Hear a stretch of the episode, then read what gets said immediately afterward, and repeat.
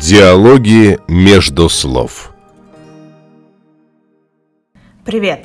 Меня зовут Дарья Геллер, и вы слушаете подкаст о предпринимательстве, маркетинге и мышлении. Что стимулирует людей тратить деньги и что помогает их зарабатывать. Здесь я делюсь своим опытом и мыслями, которые, конечно, не являются истиной в последней инстанции или прямой инструкцией к действию, но могут стать драйвером определенных изменений в вашей жизни. Несмотря на то, что это подкаст, я предлагаю вам диалог. В первую очередь с самим собой. Я буду очень рада вашим комментариям, где вы можете со мной соглашаться и спорить, высказывать свою точку зрения и делиться личным опытом в темах, которые я поднимаю. Ну и, конечно, не забудьте поставить лайк и поделиться подкастом, если материал вам нравится.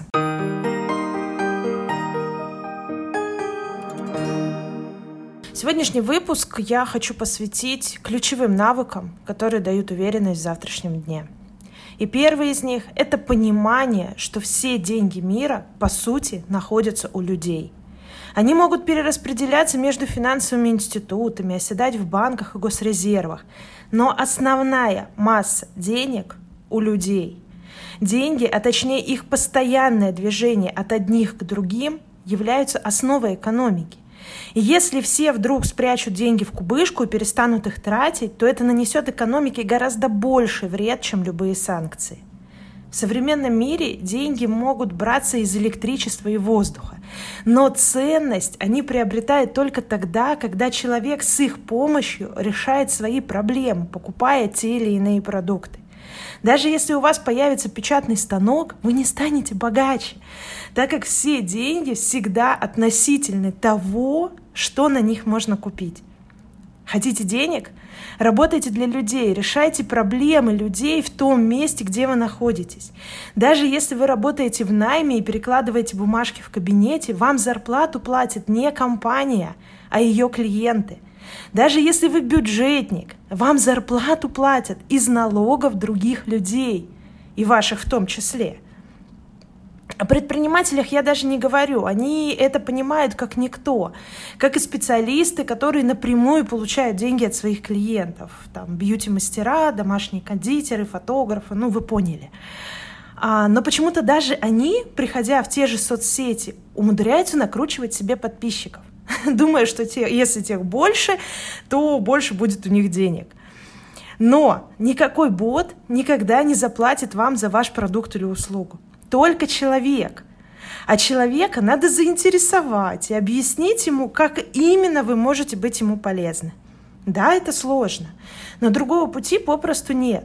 Продажи в кризис падают у тех, чей фокус был на чем угодно, кроме клиента – Поэтому критически важно всегда держать в уме мысль, что деньги вам платят за решение проблем других людей, а не за что иное.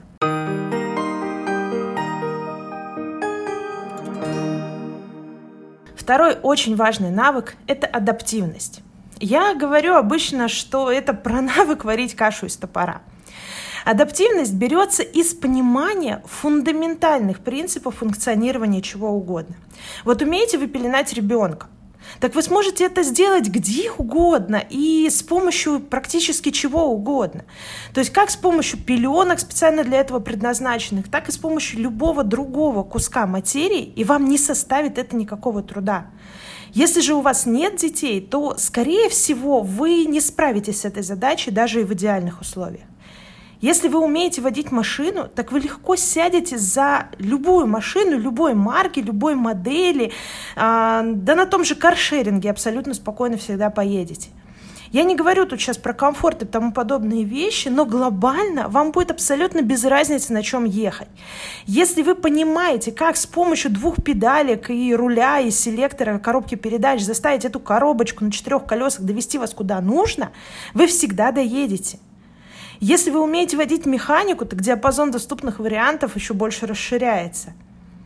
Если вы не умеете водить машину, то что вам не говори, да, как не объяснять, для вас это составит большую проблему. А если говорить про деньги, то если вы знаете, как строить воронки продаж, то есть тот самый путь клиента от первого знакомства до вашей кассы – так вы их построите где угодно и для чего угодно. От сервисно-торговой организации с сотней филиалов по всей стране до тех же соцсетей на услуги условного психолога. От перемены мест слагаемых сумма не меняется. Когда вы владеете системой, вы всегда можете использовать имеющиеся у вас инструменты для получения нужного вам результата.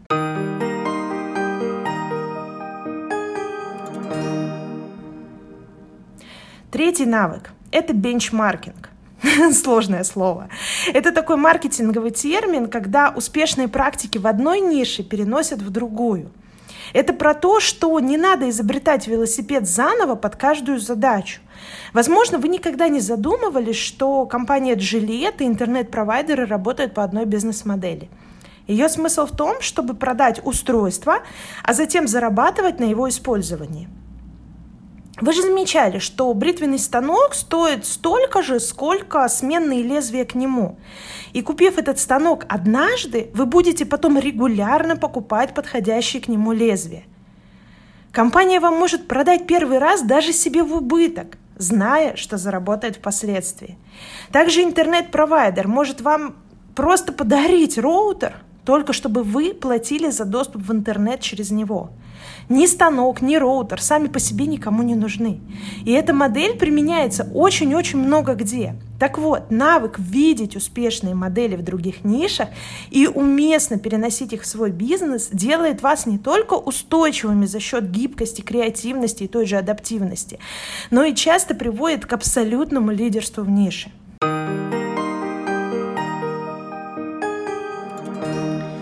Четвертый навык это вертолетное зрение. Оно же стратегическое мышление, оно же способность подняться над системой и обстоятельствами. Оно близко к навыкам, о которых я рассказала чуть раньше, но хочется выделить его отдельно, потому что на нем держится все. Я всегда сравниваю этот навык э, с нашим взаимодействием с лабиринтом.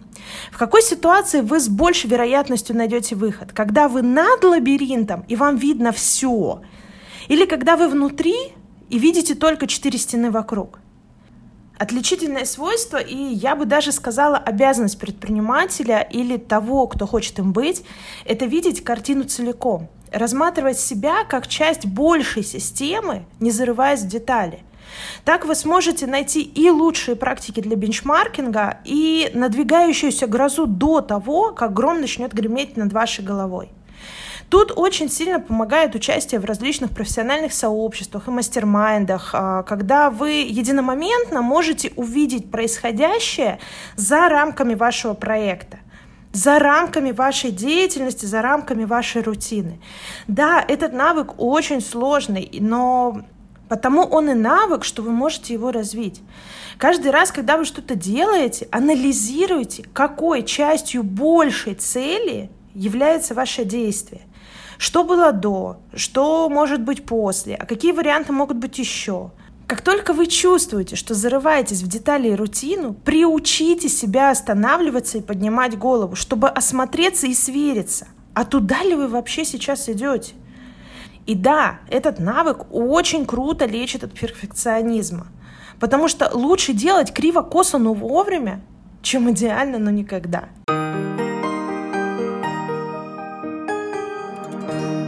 И последний навык, о котором я хочу особенно поговорить, это ответственность. Я вообще всю жизнь считала себя очень ответственной. Я в 17 лет уехала из дома в далеком Забайкале в Петербург и сразу столкнулась с реальностью настоящей взрослой жизни. В 2013 году я ушла из найма в никуда, имея кредиты и съемное жилье, и делала все сама, чтобы обеспечить себе ту жизнь, которую хотела. Год назад у меня была большая команда, десятки учеников, своя онлайн-школа, и я пахала как не в себя и столкнулась с очень сильным выгоранием. И коуч меня тогда спросила, считаю ли я себя ответственной. «Конечно, да», — сказала я. «Я же выполняю все взятые на себя обязательства». И тогда она меня спросила, а ответственность — это качественное или количественное понятие? И вот тут я зависла на несколько минут. Вот поставьте сейчас подкаст на паузу и попробуйте дать себе ответ на этот вопрос. Давайте только честно. Так вот, Ответственность – это, как и беременность, понятие качественное. То есть оно либо есть, либо его нет. И тогда встает вопрос, а что это тогда вообще такое? Мы очень часто оперируем словами, значения которых не знаем. И вот год назад я определила ответственность как навык принимать решения и справляться с их последствиями. И в этот момент все стало на свои места. Ответственность распространяется на все сферы вашей жизни. Если вы хорошо реализуете себя как родитель в воспитании детей или в работе, выполняя все обязательства перед клиентами, но при этом забиваете на себя и свое здоровье, вы безответственны. Честно признаться себе в этом очень сложно, но очень важно для движения вперед. Потому что непринятое решение – это тоже решение. Это ваш выбор, который вы так или иначе делаете. То, где вы находитесь сейчас, это результат именно ваших выборов, которые вы совершаете ежедневно. Сегодняшняя жизнь – это те самые последствия.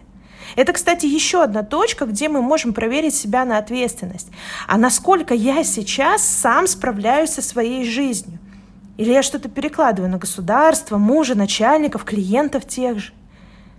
Никто не примет эти решения за вас. И тем более никто не будет разгребать последствия принятых или не принятых вами решений. Если вам больше 18, прекращайте инфантилить. Никто вам ничего не должен. Вы сами никому не нужны, кроме себя. И чем раньше мы понимаем, что я и только я творец своей жизни, тем быстрее эта жизнь начинает налаживаться.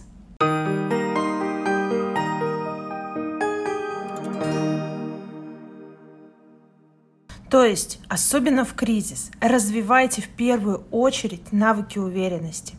Ищите возможности посмотреть на ситуацию шире, чем она вам представляется.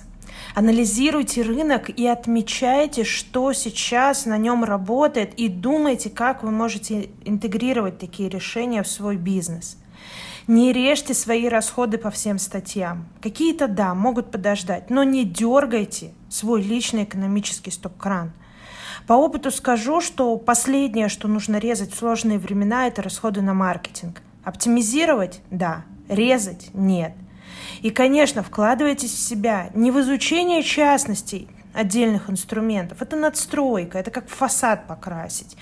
Она эффективна только тогда, когда вы знаете умеете применять фундамент.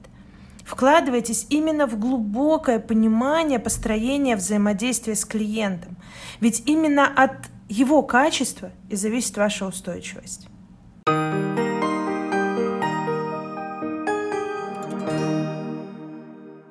Друзья, на сегодня все. Если вам понравилось, ставьте мне лайк, подписывайтесь, чтобы не пропустить следующий выпуск.